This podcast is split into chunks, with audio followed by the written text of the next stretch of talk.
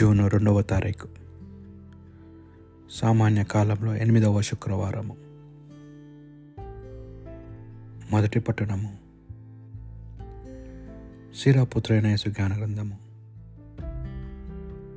నలభై నాలుగవ అధ్యాయము. ఒకటవ వచనము మరియు తొమ్మిది నుండి పదమూడు వచనముల వరకు. ఇక సుప్రసిద్ధులను సన్నతింతుము. వారు మనకెల్లరికి పురాతన వంశకర్తలు. కానీ కొందరి పేరు నిలవలేదు. వారు నేల మీద జీవింపని వారి వలె విస్కృతికి గురి అయ్యిరి అసలు పుట్టిని వారి వలె జనులు వారిని మరిచిపోయిరి. వారి సంతతియు అట్లే ఆయను. కానీ ఈ క్రింది పంక్తిలోని వారు మేటి భక్తులు. వారు పుణ్యకార్యములను జనులను విస్మరించలేదు. వారి కీర్తి వారి సంతానమన్నందు నిలిచి ఉన్నది. అది ఆ పుణ్యపురుషులు వదిలిపోయిన వారసము. ఆ ధర్మాత్మల సంతానము నిబంధనము పాటించును. ఆ ధన్మాత్ముల చలువ వలన ఆ సంతానము సంతానమునట్లే చేయును. మహాత్ముల కుటుంబములు కలకాలము నిలుచును. వారి అయస్సు ఏనాటికి క్షీణింపదు. అది ప్రభువాక్ భక్తి కీర్తన. ప్రభువు తన ప్రజలను గాంచి ప్రీతి చెందును. మీరు ప్రభును స్థుతింపుడు ప్రభునకు నూతన గీతము పాడుడు. భక్త సమాజం అతనిని శుతింపుడు ఇజ్రాయెల్ తమ సృష్టికర్తను చూచి ఆనందింతురుగాక.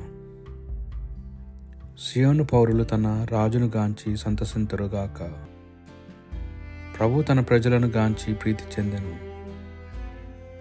వారు నాట్యం చేయొచ్చు అతని నామమును ముగింతురుగాక.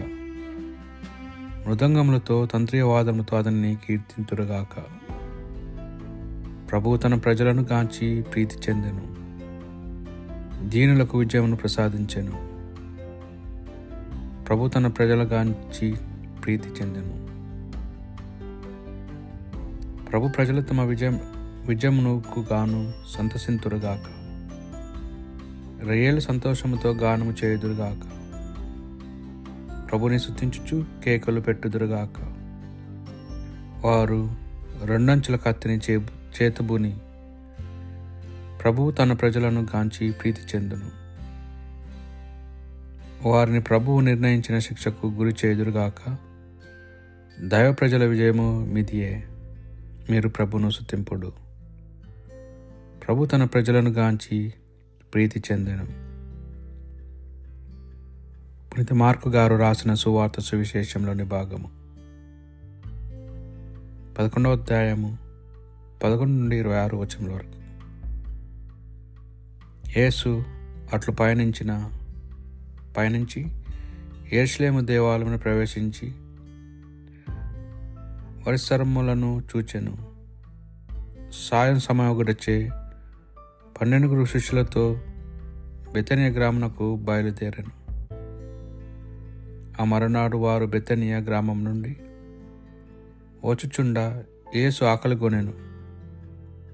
అప్పుడు ఆయన దూరంన వచ్చిన దూరమున పచ్చని ఆకులతో నిండిన పత్తి చెట్టును చూచి పండ్లు దొరుకునేమో అని దాని యొద్దకు వచ్చాను. అది ఫలించు ఋతువు కానందున అందు ఆకులే కానీ పండ్లు లేవాయను. అప్పుడు ఆయన ఈ చెట్టు ఎన్నడూను ఫలింపకుండుగాక అని శపించాను. ఆ వర్ష వచనమును శిష్యులు వినేరి. అంతటా వారు ఇస్లేమునకు వచ్చిరి. అప్పుడు యేసు దేవాలయంను ప్రవేశించి అచట క్రయ విక్రయములు చేయి వారందరినీ విడలగొట్టాను. రూకలు మార్చువారి బల్లలను పావురములను అమ్మవారిని పీటలను పడద్రోసాను.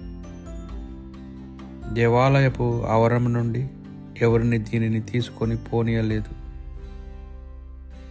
నా ఆలయం అన్ని జాతులకు ప్రార్థనాలయం అనబడును. అని వ్రాయబడి ఉండలేదా? మీరు అట్టి దానిని దొంగల గుహగా మార్చితిరి అని యేసు వారిని ఈ మాటలు వినిన ప్రధానార్చకులు ధర్మశాస్త్ర బోధకులు ఆయనను ఎట్లయినను చంపవలను అని ఆలోచన చేయుచుండిరి. కానీ జల్లునందరూ ఆయన బోధలకు ఆశ్చర్యచకుతలాగుచే ఆయనకు భయపడిరి. సాయం సమయమున ఆయన శిష్యులతో కూడా ఆ పటంను విడిపోయాను. మరునాడు ప్రాతకాలంన వారు ఆ మార్గమున పోవుచుండగా ఆ అంజూరపు చెట్టు సమూలముగా ఎండిపోయి ఉండుట చూచిరి. అప్పుడు పేతురు బోధకుడా ఇదిగో నీవు చెప్పించిన అంజూరపు చెట్టు పూర్తిగా ఎండిపోయినది అనెను. అందుకు యాజము మీరు దేవుని అందు విశ్వాసము ఉంచుడు. ఈ పర్వతమును లేచి సముద్రంలో పడమని మీరు గట్టిగా విశ్వాసముతో ఆదేశించిన ఎడల అట్లే జరుగునని గ్రహింపుడు. కనుక మీరు ప్రార్థింపుడు ప్రార్థనలో మారు దేనిని అడగ అడిగినను దానిని మీరు తప్పక పొందుదురు అని విశ్వసి అని విశ్వసింపుడు.